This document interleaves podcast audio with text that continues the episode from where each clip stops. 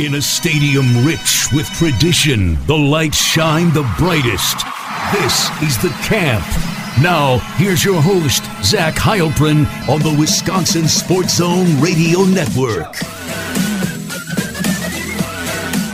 All right, we're back. And Wisconsin, as promised, has an offensive coordinator. His name is Bobby Engram. Going to get into that and a whole lot more here on the camp. Uh, Jesse, a lot has uh, a lot is I don't know if a lot has happened, but there's there's certainly plenty to talk about. Uh, we'll start with Bobby Engram. Obviously, get into Caleb Williams as well, and uh, also touch on the closing up of the 2022 recruiting class and and uh, some of the uh, long, I don't know, maybe long term impacts of it, uh, and whether there's any long term concerns with Wisconsin and, and their in state recruiting. And also get into a potential change for the Big Ten and potentially going away from divisions and a new schedule uh, or a new looking potential schedule as well. So a, a lot to get into, I should say. Uh, but we'll start with Bobby Engram. He is the new offensive coordinator for Wisconsin. He's a eight-year assistant coach with Baltimore. Uh, was their wide receivers coach for five years, then their tight ends coach for three. He coached under Paul Chryst at Pittsburgh. He was wide receivers coach at Pitt. So there is some familiarity with that. I'm guessing uh, you have an opinion on this hire. What is it?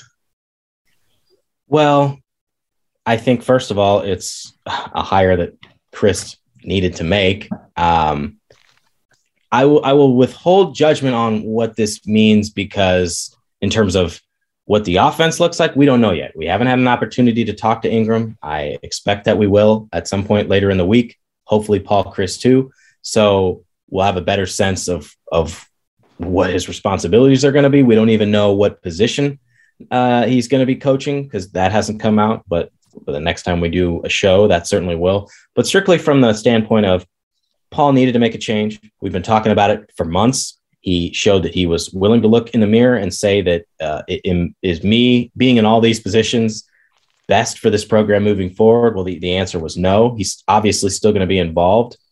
But, and I wrote a column about this. So I had a chance to talk to Bobby a couple summers ago. It was for a story that I was writing about his son Dean as he was getting ready to enroll. And I, I, remember asking Bobby a question about what his favorite Paul Chryst story was because they had spent the 2012 and 2013 seasons working together as a, as coaches at Pitt. Um, Engram at that point was the receivers coach, and he was talk, telling a story about how everybody would put different songs on Paul Chryst's iPad. Like obviously we know Chryst is a big country music enthusiast, but he was talking about how he wanted to broaden Paul's musical horizons and add some variety, but he talked about how it was a two way street. And I use that basically as a metaphor for what this relationship and partnership is going to be here at Wisconsin. Paul had to hire somebody that he was familiar with. I, for him to feel comfortable giving over whatever he's going to give over of the offense, I don't think he could have brought in somebody that he didn't really know or hadn't worked with, even if someone had given a great recommendation.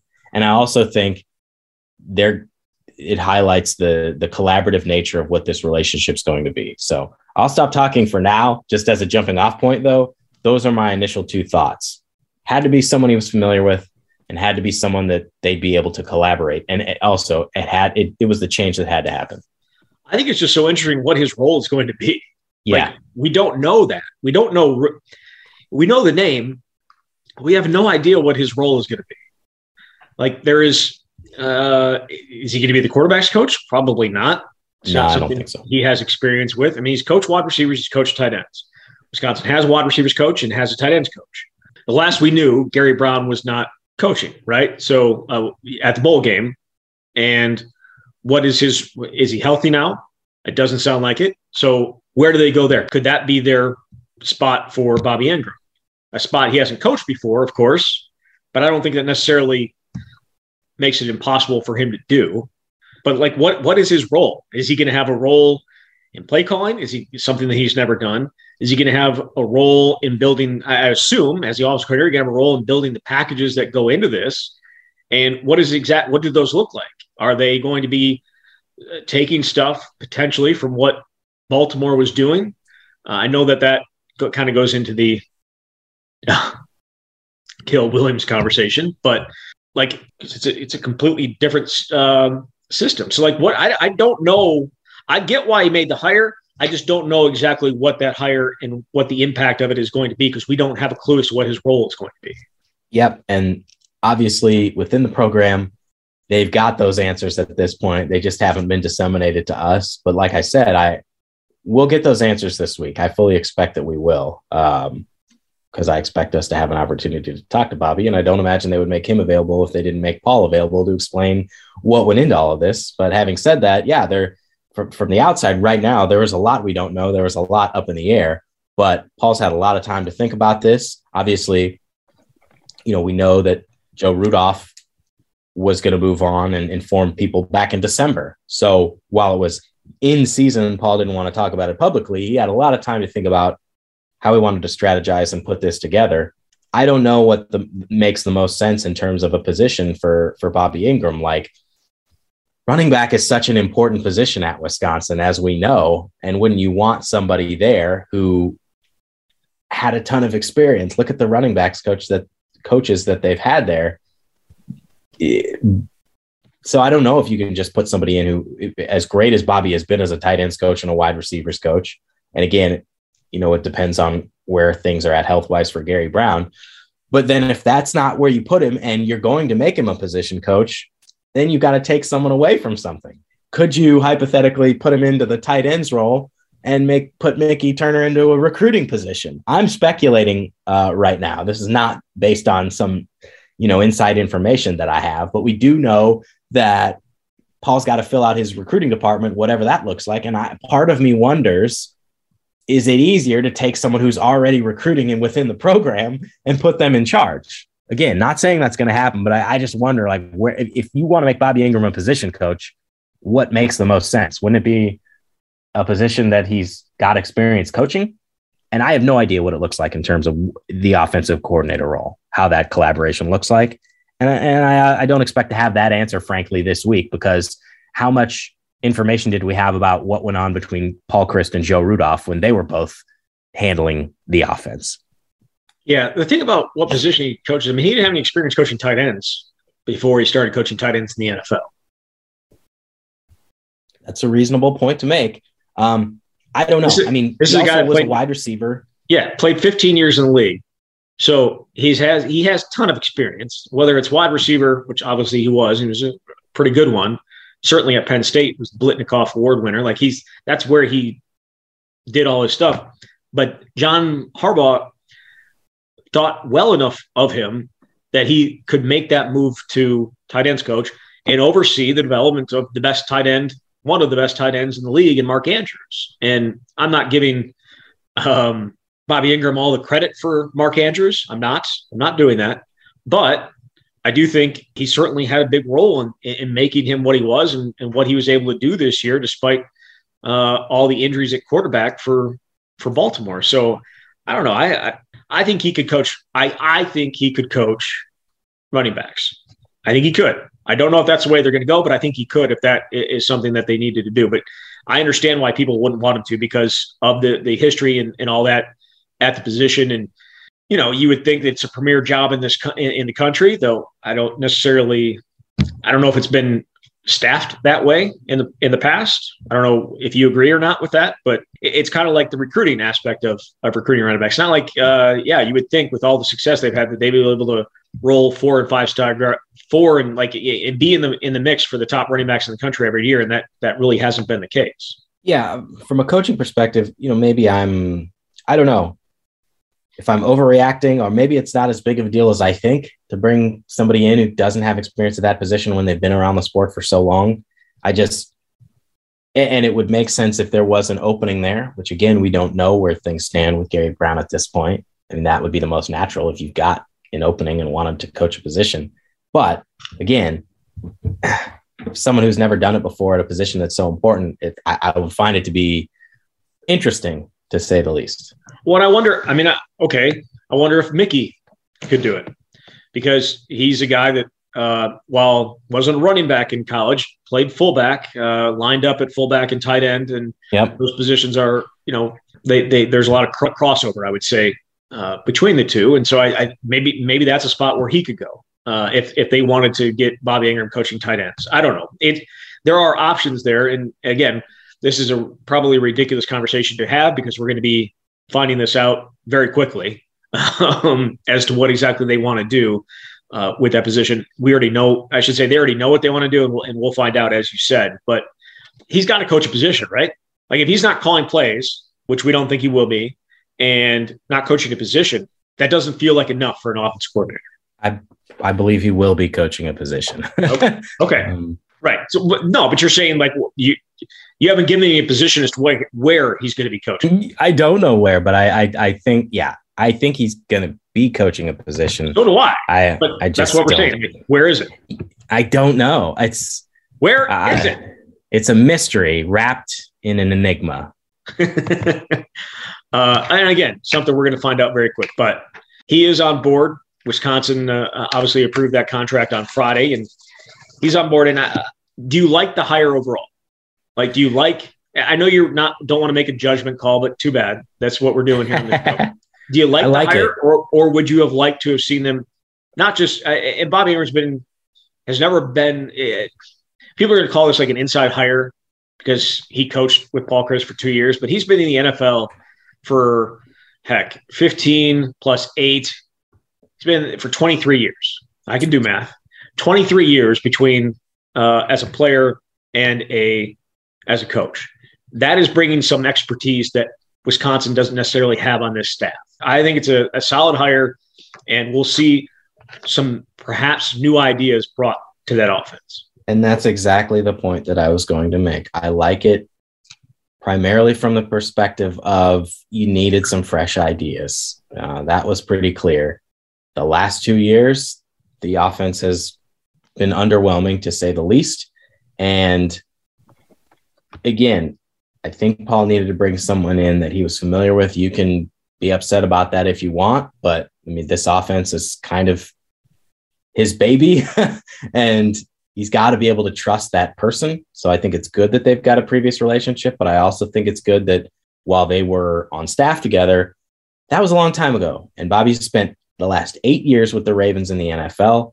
He was an offensive assistant for the 49ers before the, that two year stint at Pittsburgh with Chryst. And the other thing that I would say, and perhaps this isn't fair to compare, but it's a very easy comparison to make, that Chryst does have a track record of elevating someone he trusts into a first time coordinator role because he did it with Jim Leonhard. Jim had been a defensive backs coach for one season here, and then he became the defensive coordinator. And where does Wisconsin rank nationally in Leonhard's time as an assistant coach?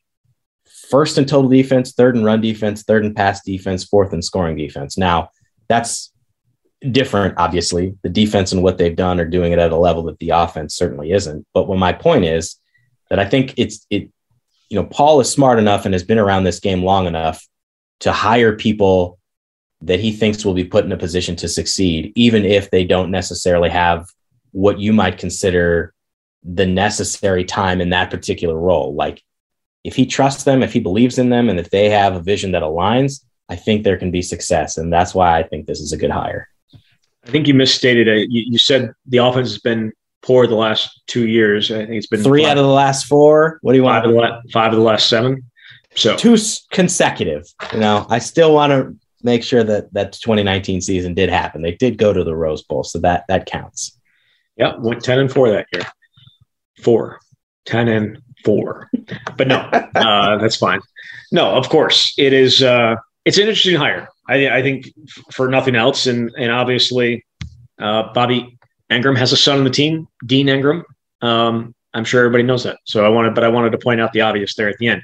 The other obvious uh, aspect uh, of Bobby Engram is the fact that he has a relationship with the father of Caleb Williams. The does Oklahoma, he? It's first Oklahoma, I've heard of this. Oklahoma transfer quarterback who uh, played at the same high school as uh, Dean, and uh, his his father and and uh, Bobby have a relationship. apparently, also Caleb, big fan of Russell Wilson and uh, what Paul Chryst, uh, you know, what he was able to do in 2011 with Russell Wilson.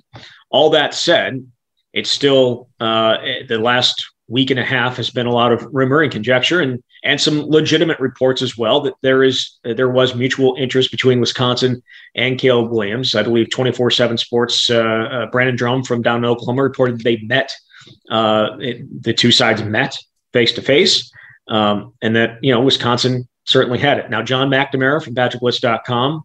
Uh, this was behind a paywall until someone decided to bring it out from behind the paywall. That um, Brand, uh, Caleb Williams called Paul Chryst yesterday and informed him he would not be coming to Wisconsin. Um, you know, all signs like point to USC, and I think that's always the way it always seemed it was going to be. And I think as we're doing this, it's a little dangerous to be doing this because it could an announcement could be made at any moment. Um, I still think USC is where he ends up. Uh, the longer it plays out, the more you think Wisconsin has a chance. But this is a this is a weird thing I think for Wisconsin to do. You want the best player, right? You want the best quarterback you can possibly have. They I don't necessarily think that they went all in on Caleb Williams, but the, their their pursuit of him has become obviously very very public.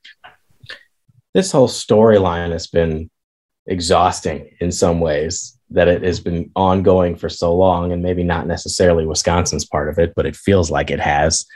I was of the opinion that he would wind up at USC and certainly in the last week or so, week and a half I, Wisconsin became more of a player than I expected, I would say you know, we talked about on the last episode, okay, there's a report out there that Wisconsin is of interest because the, the Williams camp has respect for Paul Chryst and what he did with Russell Wilson. And my first thought was, okay, that was a decade ago. a lot has changed since then.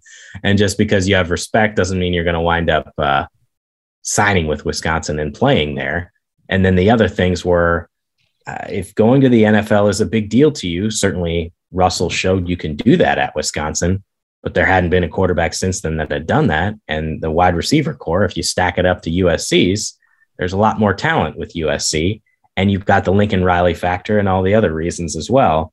Um, so th- the fact that there were reports that they met tells you how serious things were with Wisconsin.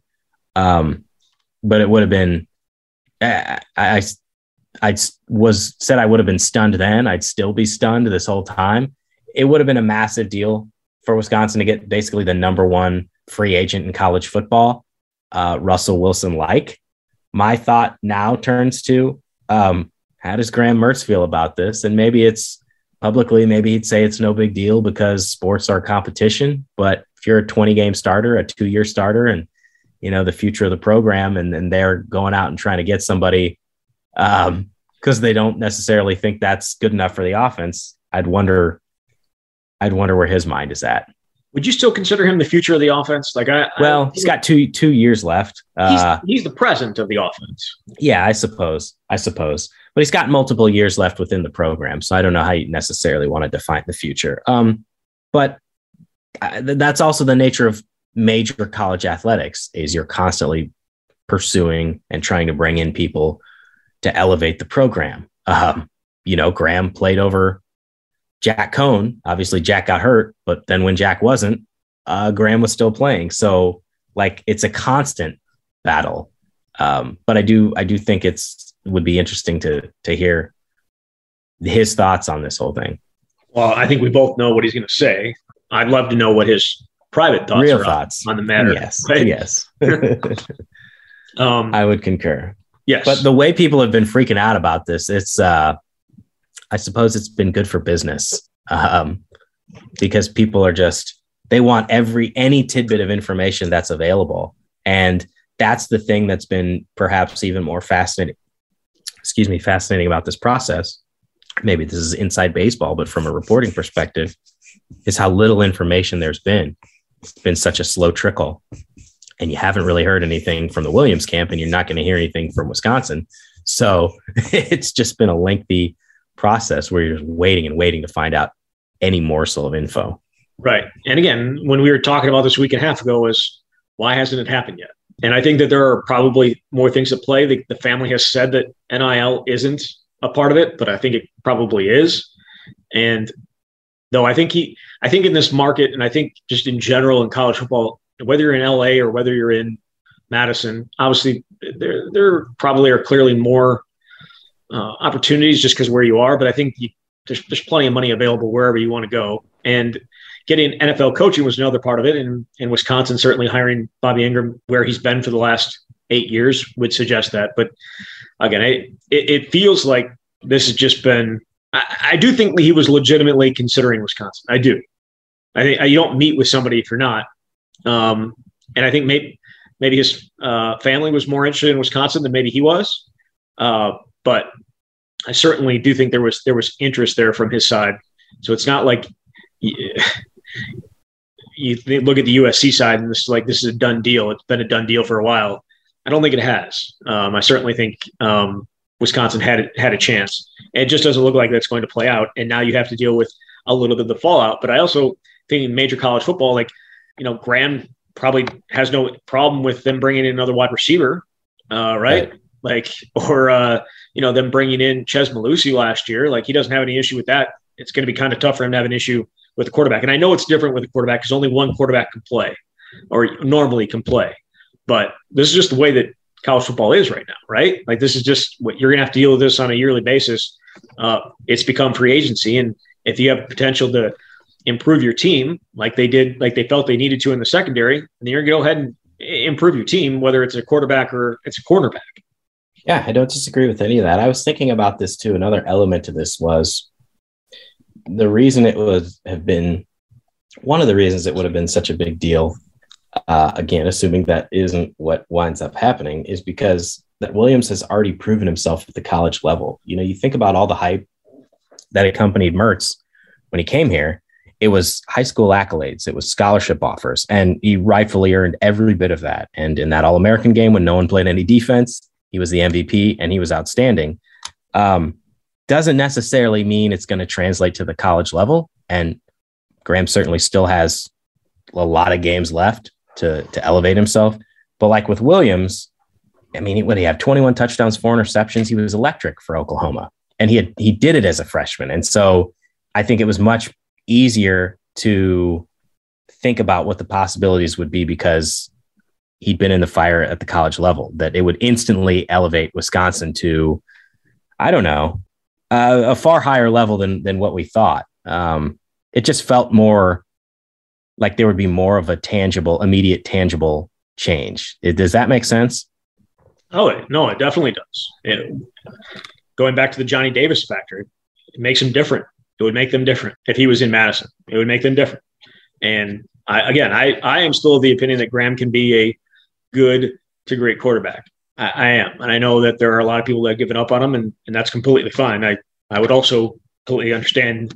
I also completely understand that side of things, but I do think, again, considering he's a two-year starter, you would you don't think like experience. You think he's got it all, right? But I think the more he plays, the better he's going to be, and we kind of saw that towards the second half of the season. Didn't have the greatest game he probably wanted to have against Minnesota. I don't think anybody did, but take that game out of there, and they were pretty good down the stretch. So, or he was pretty good down the stretch. So uh, there's room to grow, I think. And um, but yes, uh, Williams make them would have made them different and would have made them, I think, a potential. I mean, clearly the favorite in the West and potentially a, a challenger to whoever wanted to come out of the East next year. He, he's he's that type of player.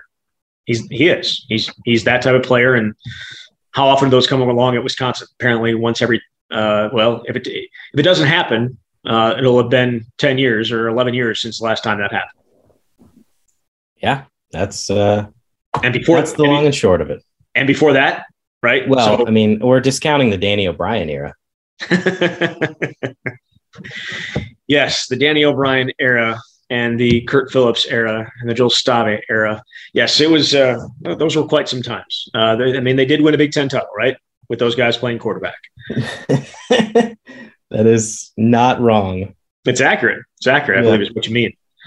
So that's the Caleb Williams situation. We'll see if uh, anything changes. It feels like uh, it feels like it won't. It feels like it's going to be uh, USC, and then we'll uh, yeah, we'll see how the fallout what the fallout is from uh, the Wisconsin side of things. But moving on here, uh, National Signing Day coming up.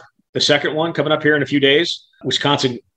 I know that they had a wide receiver in for uh, a visit this weekend. Christopher Brooks uh, was in, and it's potential. Uh, I mean, he's he, he was a I believe he's committed to Yale, And so uh, he's part of the class of 2022. It's, I mean, it's possible that he doesn't sign with Yale and, and changes his mind and comes to Wisconsin instead as they continue to add more bodies to that room. But overall, uh, as has been the case with the early signing period, it's probably going to be a pretty quiet day.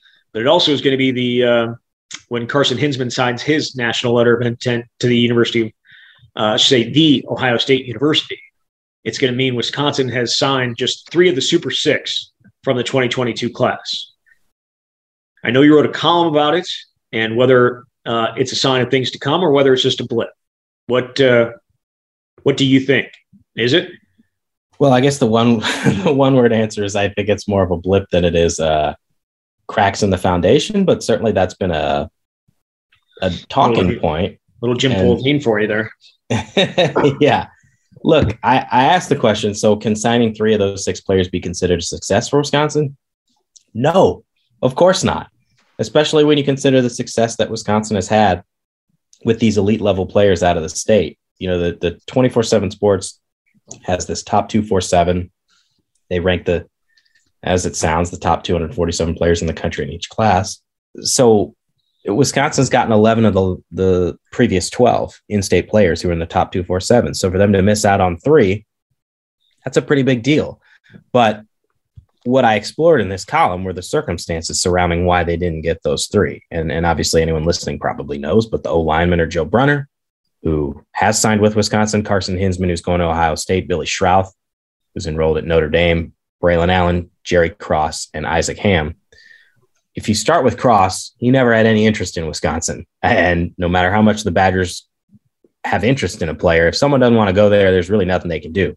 Cross committed to Penn State without ever visiting state college. So I think that tells you all you need to know about his thoughts on Wisconsin. But what I did wonder was whether Wisconsin would have had a better chance of getting Schrauth and Hinzman if not for the 15 month recruiting shutdown, in person uh, shutdown because of COVID 19. I do think that is legitimate and it's not excuse making. And I, I asked Paul about this when a couple of reporters had a chance to sit down with him in December to talk about his recruiting department, whether he felt like it was more challenging than normal because of that. And his message was it was basically like recruiting an out of state player. Um, and I thought it was a, you, know, you don't necessarily always hear Paul give the most expansive answers, or if they're expansive, you don't understand everything that's been said. But in this instance, I thought he was really spot on because he talked about when you've got an in state kid, they can come up whenever they want. You can say, hey, come spend a day on campus, hang out with the guys, ask whatever questions you want, go to classes with them. Over time, that makes a huge difference in recruiting. And it is really Wisconsin's biggest differentiator against the other programs that are trying to come in and, and poach some of these players. And Wisconsin didn't have it at all with these guys. Schrauth never even visited campus until the dead period lifted. So the guys could finally come visit campus in June of this past year. Isaac Hamm, who committed and signed, never visited campus despite living in Sun Prairie until the dead period lifted. And even guys like Brunner and Hinzman, the last time they visited was the fall of 2019. Well, since that time, they're getting a bunch of offers, obviously. They're becoming four star players, they're becoming nationally known prospects. And I just think it, it really kind of put Wisconsin behind the eight ball with those guys. I'm not saying they would have definitively come here had they had the opportunity to go to Wisconsin for those 15 months, but I think it would have made a big difference because even with Schrauth, you know, it, it, seemed as though he was much more seriously considering Wisconsin after actually visiting, even though he picked Notre Dame. So, uh, you know, it's not cause for concern in my mind because of how good Wisconsin has been with its in state recruiting over the years. I mean, 2019, they signed the top five guys in the state, or 2020, they did in 2021 they signed the top six because Braylon reclassified. So unless they start falling off every year, then I don't think it's a it's a huge deal. The last point that I would make on this though is you can't really ignore what Schrauth said to uh, Mike Singer, who's a reporter for Notre Dame's rival site after he committed to Notre Dame. He talked about how he grew up in the state of Wisconsin. Everyone's a Badgers fan. He heard stuff all the time about staying home, and he said I didn't think that was my calling. I thought my calling was greater than just that. And the money quote here was I don't want to be working my ass off all year round to play for Peaches. I don't give a damn about that. I want to be playing for national championships. I don't know what playing for Peaches necessarily means. I assume he doesn't isn't referring to the Peach Bowl, but you've got guys that are talking about winning a national championship and doing it somewhere else. To me, that's the bigger problem with the elite level guys. If they don't want to come here because they think they can be more successful somewhere else, that's an issue. It's kind of hilarious that he mentioned Peaches, considering he he wants to play for chips. He wants to play. he wants to play for for some uh, potato chips. That's what he's looking for instead. There you go. But Notre Dame's been to the college football playoff twice. Ohio State's been to the college football playoff four times and won a title in 2014. I mean, there are not a lot of those kinds of elite level guys out of Wisconsin every year, but I, I think that is a realistic thing to consider. I, I would also say, unless that becomes a widely held viewpoint, I think Wisconsin's going to be okay because they're still getting most of the top guys. And from a big picture perspective, the fact that it's two offensive linemen, like it would have been great for Wisconsin. Badgers are going to be fine. They've got eight four and five star guys on the roster, and four of those guys are from Wisconsin. Yeah, but those two guys are different because they were inside guys. Wisconsin needed, uh, my opinion, my opinion, Wisconsin needed those guys more than they needed Joe Brunner. Could, yeah, I mean uh, that's, a, that's a, reasonable take. Look, look what they're uh, look. I they have four and five star guys. You said eight or eight, four or five star guys. Yeah, where are all those guys lining up? Well, Tippmann's at center. Uh, Jack Nelson was a guard, but I would expect him to be a tackle. Obviously, Logan Brown is a tackle. Trey Wedig, I think, is if you're going to put those other guys at tackle, maybe he's a guard. I mean, I don't know. But um, no, no, that's the thing, though. They they are tackles, but you're moving them inside to guard. Sure. They, they, I'm not saying that they're not going to play guard. I'm saying that's where you're moving them. You're moving them inside. They're tackle bodies, but you're going to play them inside. Uh, what you saw with Jack Nelson, obviously, um, and then also JP Benzschawel is a, mm-hmm. is a tackle body, but is going to be a guard. So yeah. I, I he do spent think, the year playing guard. Jesse, I realize that. What I'm saying is he is a tackle body. Like his sure. size, he's a tackle, but he can. They're going to move him into guard because they they have a need there. Do you think he? Do you think he's a guard body? I like they've had success with bigger guards, right? Like because yeah. uh, Bo played there and it was right. a three time was it was an All American. Like they've done that, but I don't think that that's necessarily the spot that they would. Like if if Logan Brown and and Nolan Rucci weren't here, do you think JP Benzschawel be a left guard?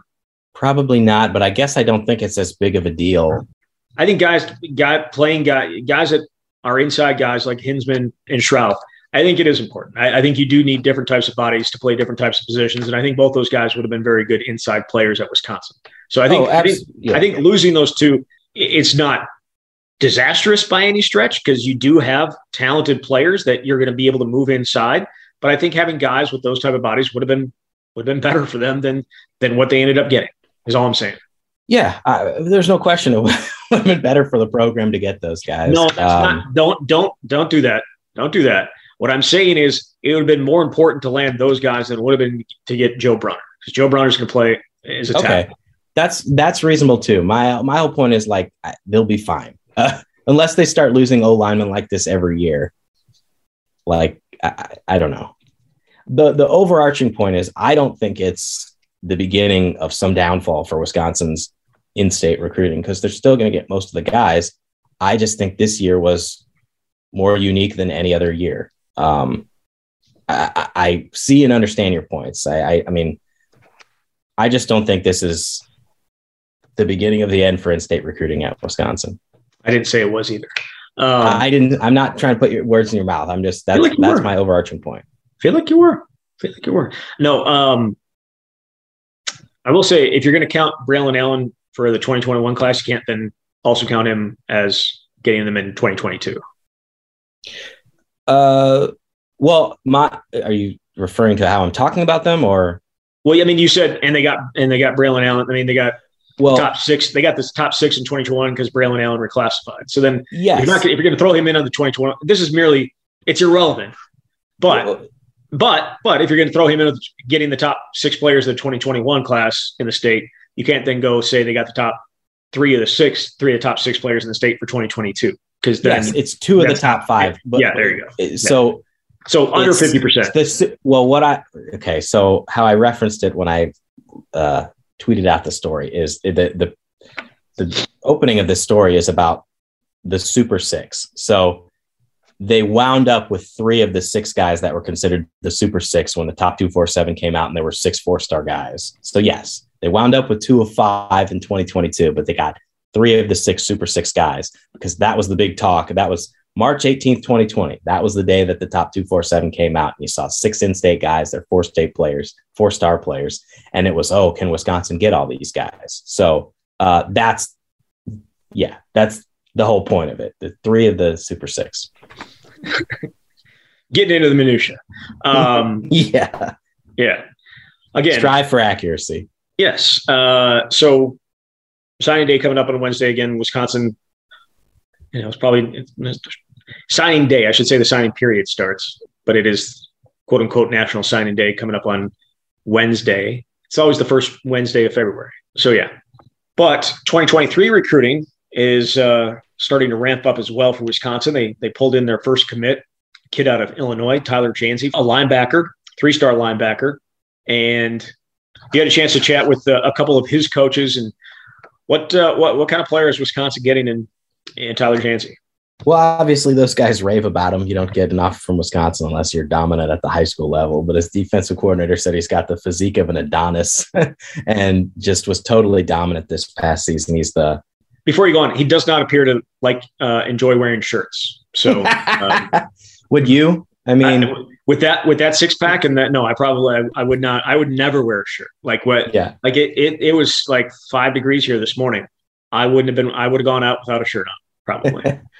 but so they used him. He was the Mike linebacker, so he was kind of the signal caller, and they used him in a bunch of different ways. I thought it was interesting that, um, so his defensive coordinator compared him to Jack Sanborn. Sanborn went to Lake Zurich, so another Illinois product, and th- these two schools actually played each other when in the state championship when Sanborn was a senior. So his defensive coordinator said they've got the same kind of speed, same kind of physical nature, to the point where teams that play uh, Jansey's team and Sanborn's team back in the day game plan around trying to avoid the middle of the field. So um, I think Wisconsin got a pretty good pickup here in this class, and obviously maybe it'll get the ball rolling for 2023 because they hadn't had a commitment until that until he committed. What are some of the other guys they're they're uh, targeting at this point? Yeah, so um, I've got a story running on Tuesday about some of the top targets that Wisconsin uh, is after. So great segue, Zach. It's almost like we discussed this before the show. Um, but one guy who I, I think should excite Badgers fans and clearly Wisconsin is in hot pursuit of is Tackett Curtis. He's a linebacker from Louisiana. Wisconsin doesn't get many Louisiana guys, but Bobby April has been all over this dude. I, I just talked to um, Curtis's coach, who's his uncle. His name's Jess Curtis. And he told me that April's been down there five times since the fall. So during the the season, he came down for a regular season game, then he came back for the semifinal playoff game, and then returned for the state championship because both those playoff games were in December after Wisconsin finished its regular season and obviously wasn't playing for the Big Ten championship. And then during this last contact period in January, April came down with Paul Chryst. Then he came back a couple Mondays ago and brought Jim Leonhard with him. Uh, I think that tells you all you need to know about how much they value this kid. And he is, I mean, he's got over 45 scholarship offers. You can name a school, they're pretty much all after him. He finished his junior year with 128 tackles and four picks. And it certainly seems as though Wisconsin is a serious contender for him. I think it would be a really big deal. I know Wisconsin's had a run of good linebackers, but that would be a nice pull for Wisconsin. There's a lot of other guys that they're after, but guys that, you know, Wisconsin's been in contact with recently. There's a wide receiver named Justin Marshall out of Merrillville, Indiana. He actually came up in December during Wisconsin's bowl prep. Coaches had him come up so they could give him a scholarship offer in person. Uh, really speedy guy, had 1,300 yards receiving as a junior and a program record 18 touchdowns. So, you know, he's 5'11. He's not sort of that bigger bodied guy that Alvis Whitted likes to recruit, but I think he can be a difference maker and was another guy that Wisconsin's been checking in on.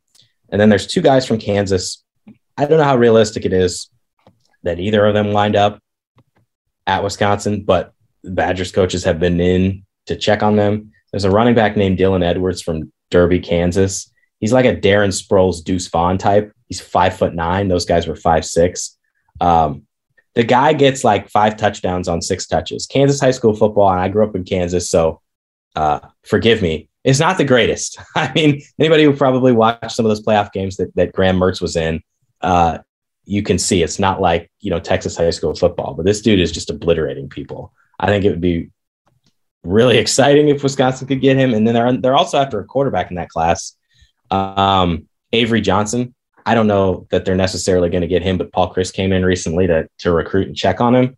So there's a number of guys that they're after. I think it, I'm not sure exactly who they're going to wind up with, but as things stand in the quarterback room, um, they don't have a lot of offers out to quarterbacks. And, you know, obviously they got Myles Burkett in the 2022 class, but since there's no Caleb Williams in the mix, as it seems, probably need to get somebody in here. They still haven't offered, also haven't offered an in state kid in Yeah. the 2023 class. They haven't, uh, which obviously a lot of that I think speaks to the top end talent is not there like it was in 2022. But I also think in the summertime is a really good opportunity for those offers to come out. We've seen it before. Even the, uh, JT Seagreaves in the last class at the tight end comes to the summer camp. He blows everyone away, gets the offer, suddenly becomes like their top tight end on the board. Um, but it is interesting that there hasn't been an offer out to an in-state kid in 2023. Not something you see this late in the cycle or, or this late. I don't think at least um, with no no offers out. Yeah, no, it's uh it's weird. I mean, there are some. I think there, yeah, I think there's some really good kids in the 24 class that have already uh, drawn some interest. But yeah, it's um, after a great class like they had, a little bit different uh, going into this one. Moving on, the uh, Big Ten, according to uh, your cohort at the Athletics, Scott Dochterman talked with Gary Barta, who's the athletic director at Iowa. They are uh, potentially, potentially going to move on from divisions and going back to eight conference games. So this would be something that would potentially potentially happen as early as uh, the 2023 season.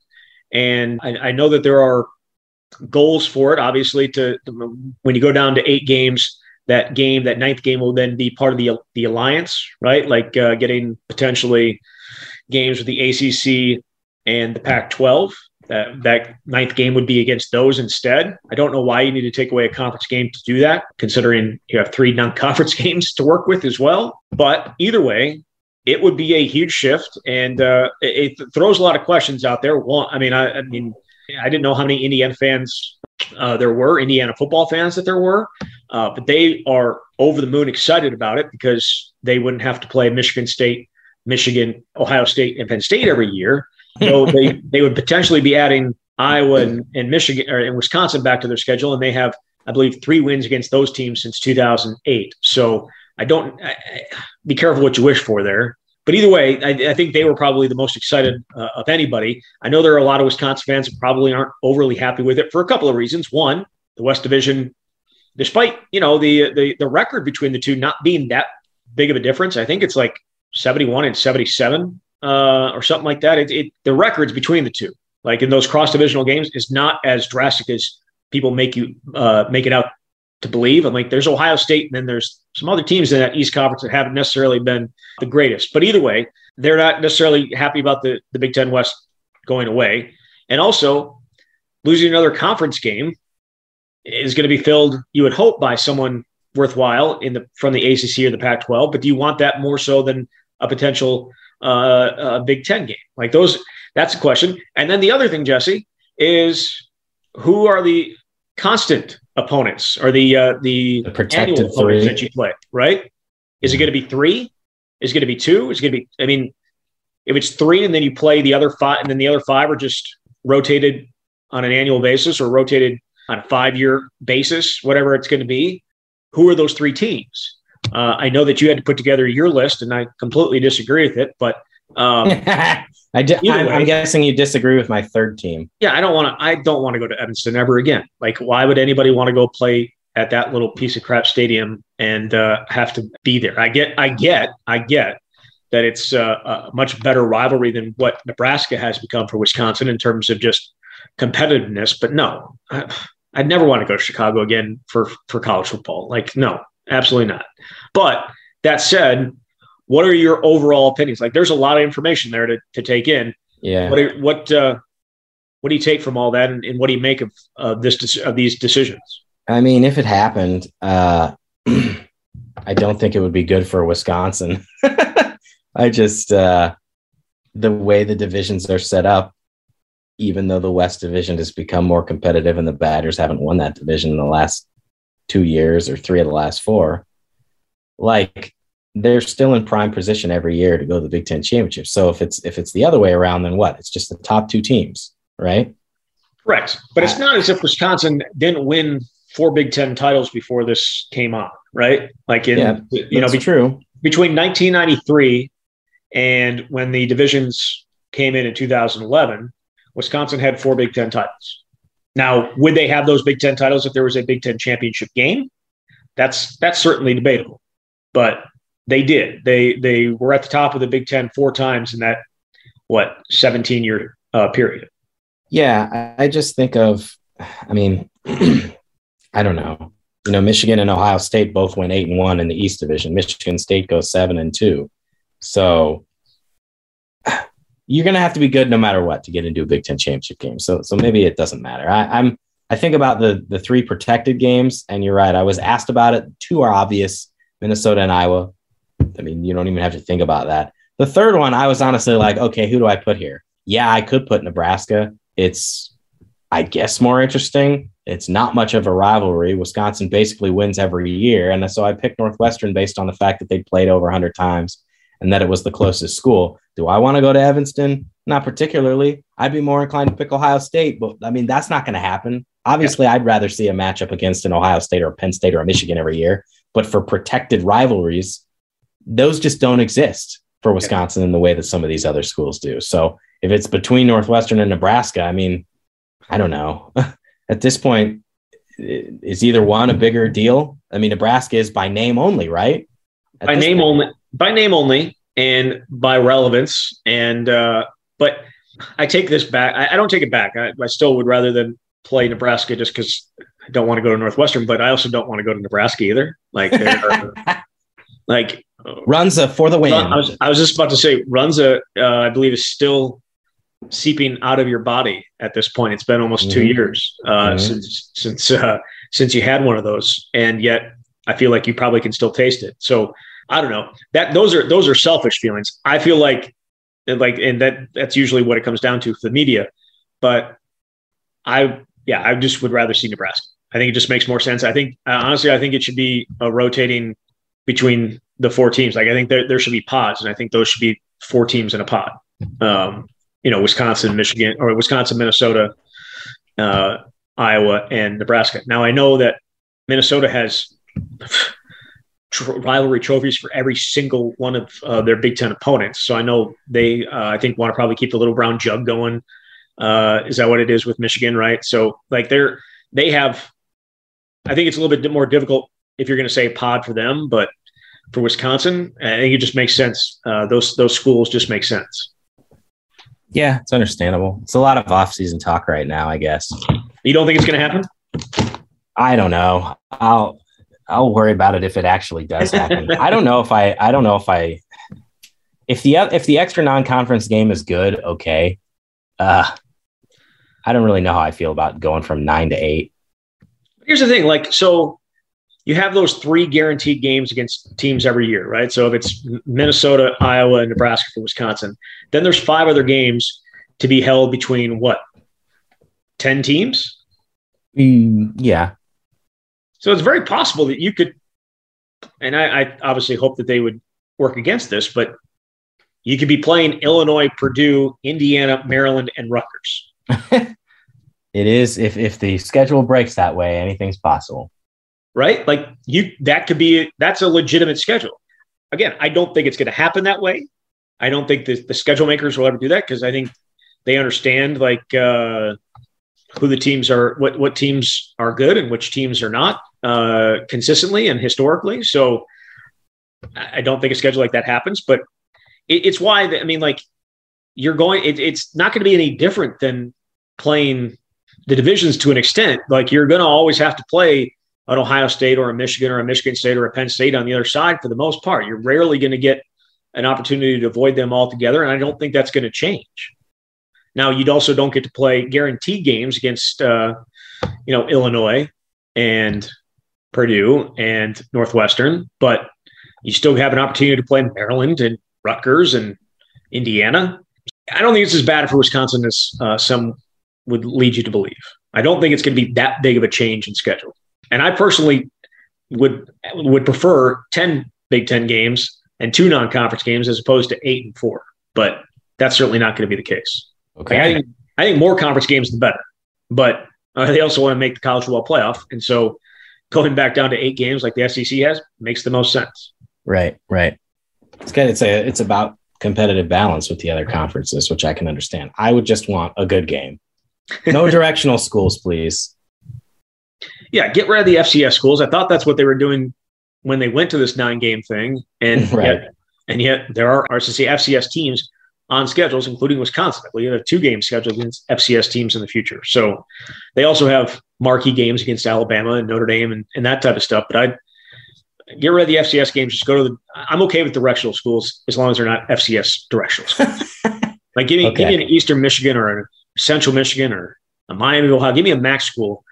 And I don't I don't I don't need the FCS schools, but I can deal with a directional school. Either way. Yes. So uh, Wisconsin. Anything else you wanted to touch on? I think we're good. I think we'll. I certainly hope we have a whole lot more information by the end of the week. I think we will. I think I, Bobby Engram and the staff. I, I think we will. I think we're going to have quite a bit more information, you know, going forward, and more to talk about, and a more idea of what exactly we are talking about when it comes to Bobby Engram and his role. So we'll see. All right, Jesse. Thank you very much.